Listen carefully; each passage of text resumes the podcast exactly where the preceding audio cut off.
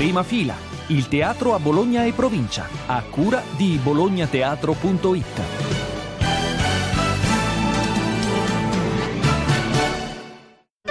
Prima fila, calendario degli spettacoli.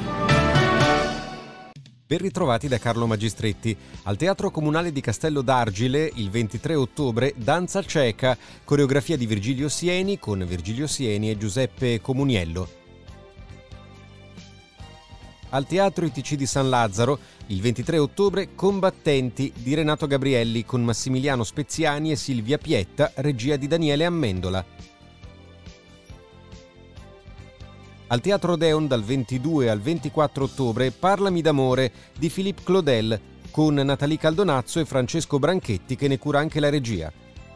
All'Arena del Sole dal 22 al 24 ottobre La Gaia Scienza, la rivolta degli oggetti di Vladimir Majakovsky con Carolina Ellero, Dario Caccuri, Antonio Sant'Elena con la regia di Giorgio Barberio Corsetti, Marco Solari, Alessandra Vanzi. Prima fila, Magazine. Riprende anche la stagione di Agorà, l'Unione Reno Galliera, dall'11 settembre fino al 31 dicembre con un gran galà di cui parliamo tra poco con Elena Di Gioia. Elena, eh, sesta edizione di Agorà. Eh, tutto il calendario si può scoprire sul vostro sito e anche sul nostro. Eh, citami due o tre appuntamenti assolutamente imperdibili includendo anche il Gran Gala di Capodanno, insomma, che è uno spettacolo molto bello del teatrino giullare. Allora, sicuramente il progetto su Giulietta Masina, diamo voce a un corpus di lettere di una rubrica eh, che Giulietta Masina tenne tra il 1968 e il 72, lo spazio alla danza, uno spazio importante quest'anno in Agorà con Virgilio Sieni, con Collettivo Cinetico, eh, Pianura, il, il, romanzo meraviglioso di Marco Belpoliti che diventa oggetto di un dialogo e di letture tra Marco Belpoliti ed Ermanna Montanari, il Teatro delle Albe appunto e tanti tanti altri che, che per tempo forse non possiamo eh, ora citare ma che sono come dicevi sul sito per arrivare a questa chiusura della prima parte di stagione il 30 di dicembre con una, un gioiello del, del teatro che è finale di partita, spettacolo storico possiamo dire della compagnia Teatrino giullare che lo rimette in scena ed è giocato come una partita a scacchi, questo finale di partita con cui finiamo l'anno sperando insomma nel 22 di riaprire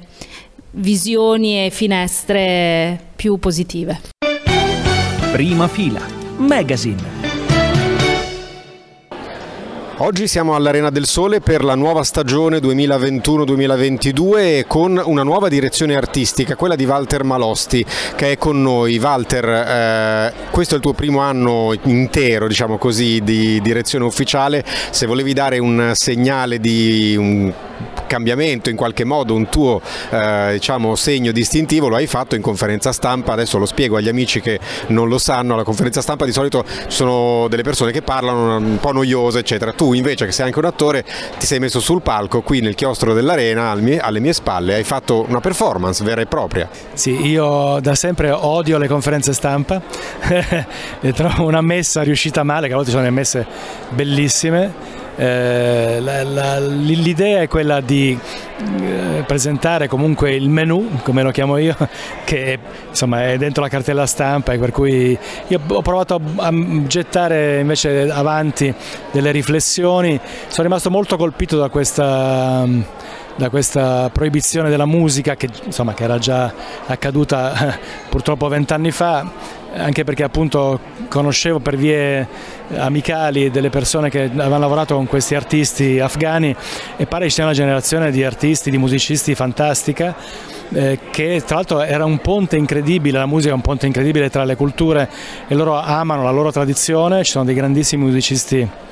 eh, che, che, eseguono e, e, creano musica tradizionale e invece altri musicisti che, che, che, stanno studiando la nostra musica classica ma non solo, ci sono delle, delle ibridazioni molto, molto interessanti e poi questa Zara Orchestra, questa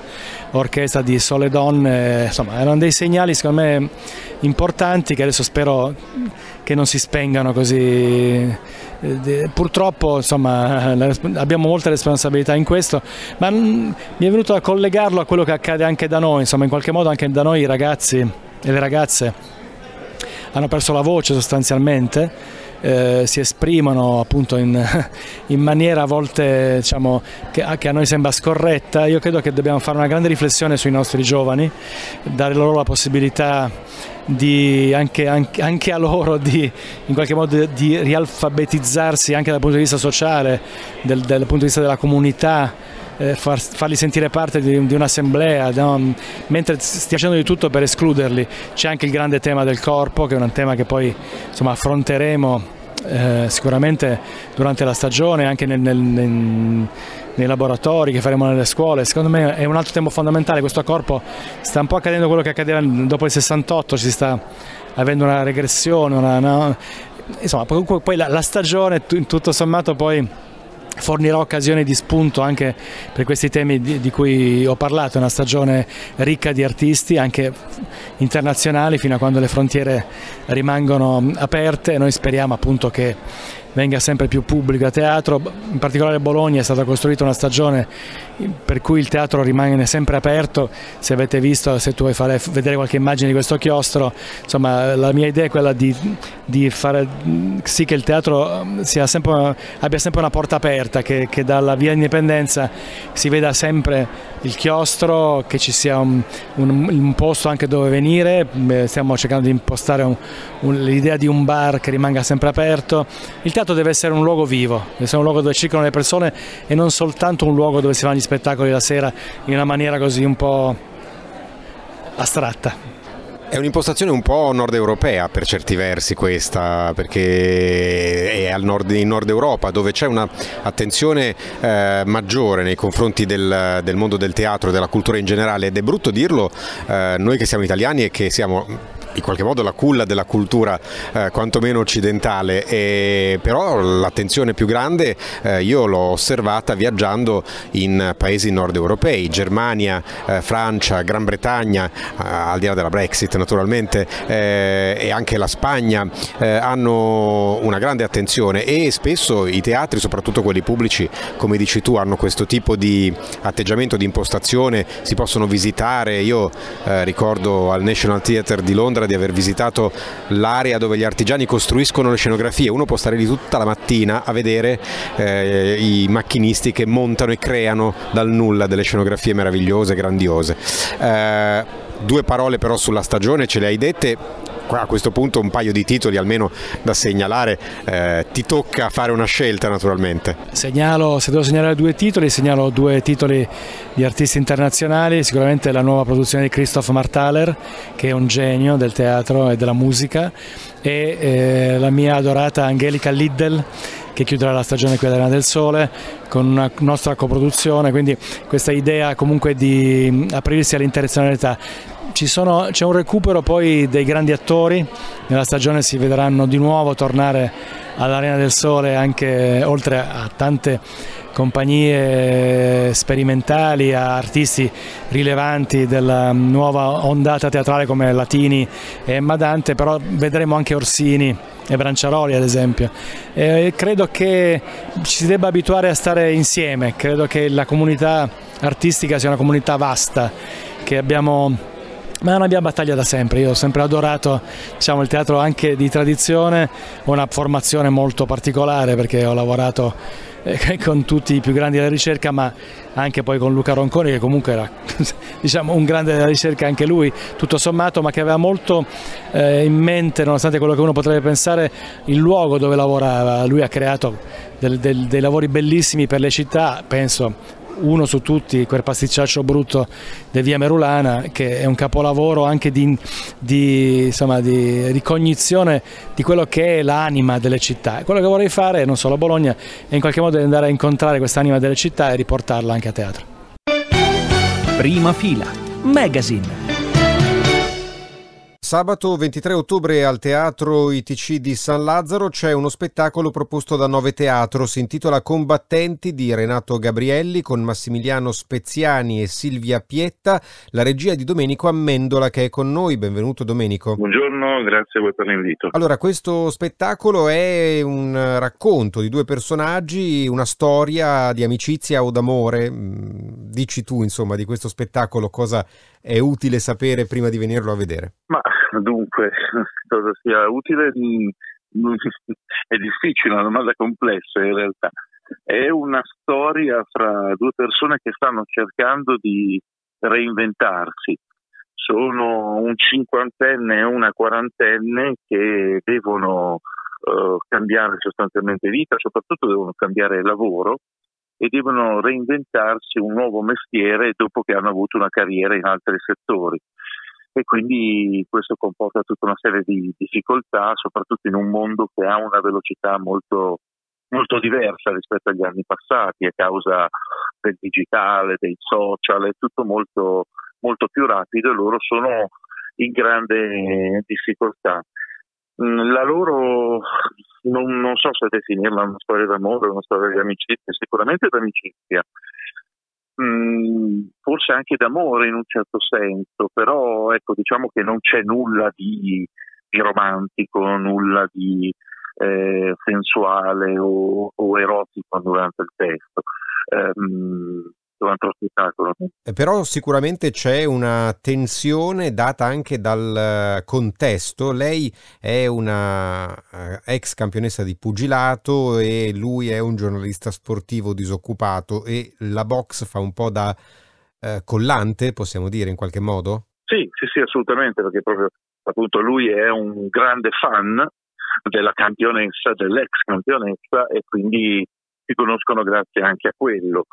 la box eh, non viene trattata in maniera diretta perché appunto non è che andiamo a raccontare gli incontri di lei. Eh, Renato Gabrielli quando ha scritto il testo si è ispirato a una eh, reale campionessa, a una campionessa italiana ed europea di, di box, ehm, realmente esistita e tuttora eh, vivente. Però non ci sono degli, dei racconti dei suoi incontri, degli accenni. Diciamo che la box è il contesto in cui si muovono questi due personaggi, ma ehm, non, ha, eh, diciamo, non, non, è uno spettacolo sulla box, ecco, per capirci. E il testo di Renato punta ad altre cose, punta a raccontarci appunto un disagio eh, sociale, un disagio umano nel doversi reinventare a una certa età quando tu non hai più fondamentalmente neanche le forze psicologiche per poterlo fare, ma lo devi fare eh, lo stesso, ecco, lo devi fare ugualmente per riuscire a sbarcare il lunario, per arrivare in fondo al mese, fondamentalmente è questo. Certo, hai fatto bene a, precisare insomma, che non è uno spettacolo sulla box, però è interessante che la box sia usata come sfondo eh, per raccontare eh, i rapporti tra le persone, tra due persone che amicizia o amore, non importa, hanno sempre una tensione anche conflittuale, anche quando si va molto d'accordo, esiste sempre questo tipo di tensione. Questa è la mia ultima domanda. Sì, sì, sì, è verissimo. Loro hanno questo rapporto molto particolare dove, dove sì, c'è sempre una, una, sorta di tensione da parte sua, una tensione da un certo punto di vista anche tra virgolette erotica, nel senso che c'è una pulsione, chiaramente c'è una grande dire, fascinazione per lui da parte per questo personaggio e per anche non solo per il personaggio Judy, Judy la Furia, così è il nickname della, eh, della campionessa di pugilato, lui ha questa tensione non solo erotica, ma anche, cioè non solo del mito, scusate, ma anche della donna, naturalmente. Mentre lei no, però lei è affascinata da questo uomo strano, stranissimo, che ha idee strane, che si comporta in maniera molto particolare. E venendo da tutta una serie di rapporti con gli uomini falliti,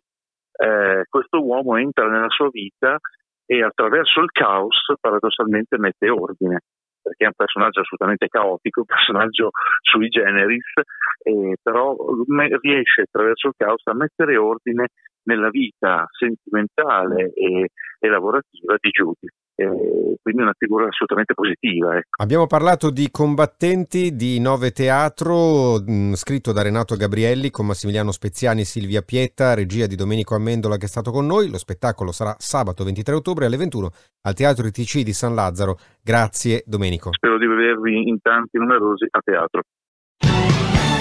Siamo alla fine. Prima fila è ideato e realizzato da bolognateatro.it, dove trovate anche i nostri contatti. Grazie come sempre agli uffici stampa e alle direzioni artistiche dei teatri e delle realtà culturali che collaborano con noi. Da Carlo Magistretti, al prossimo episodio.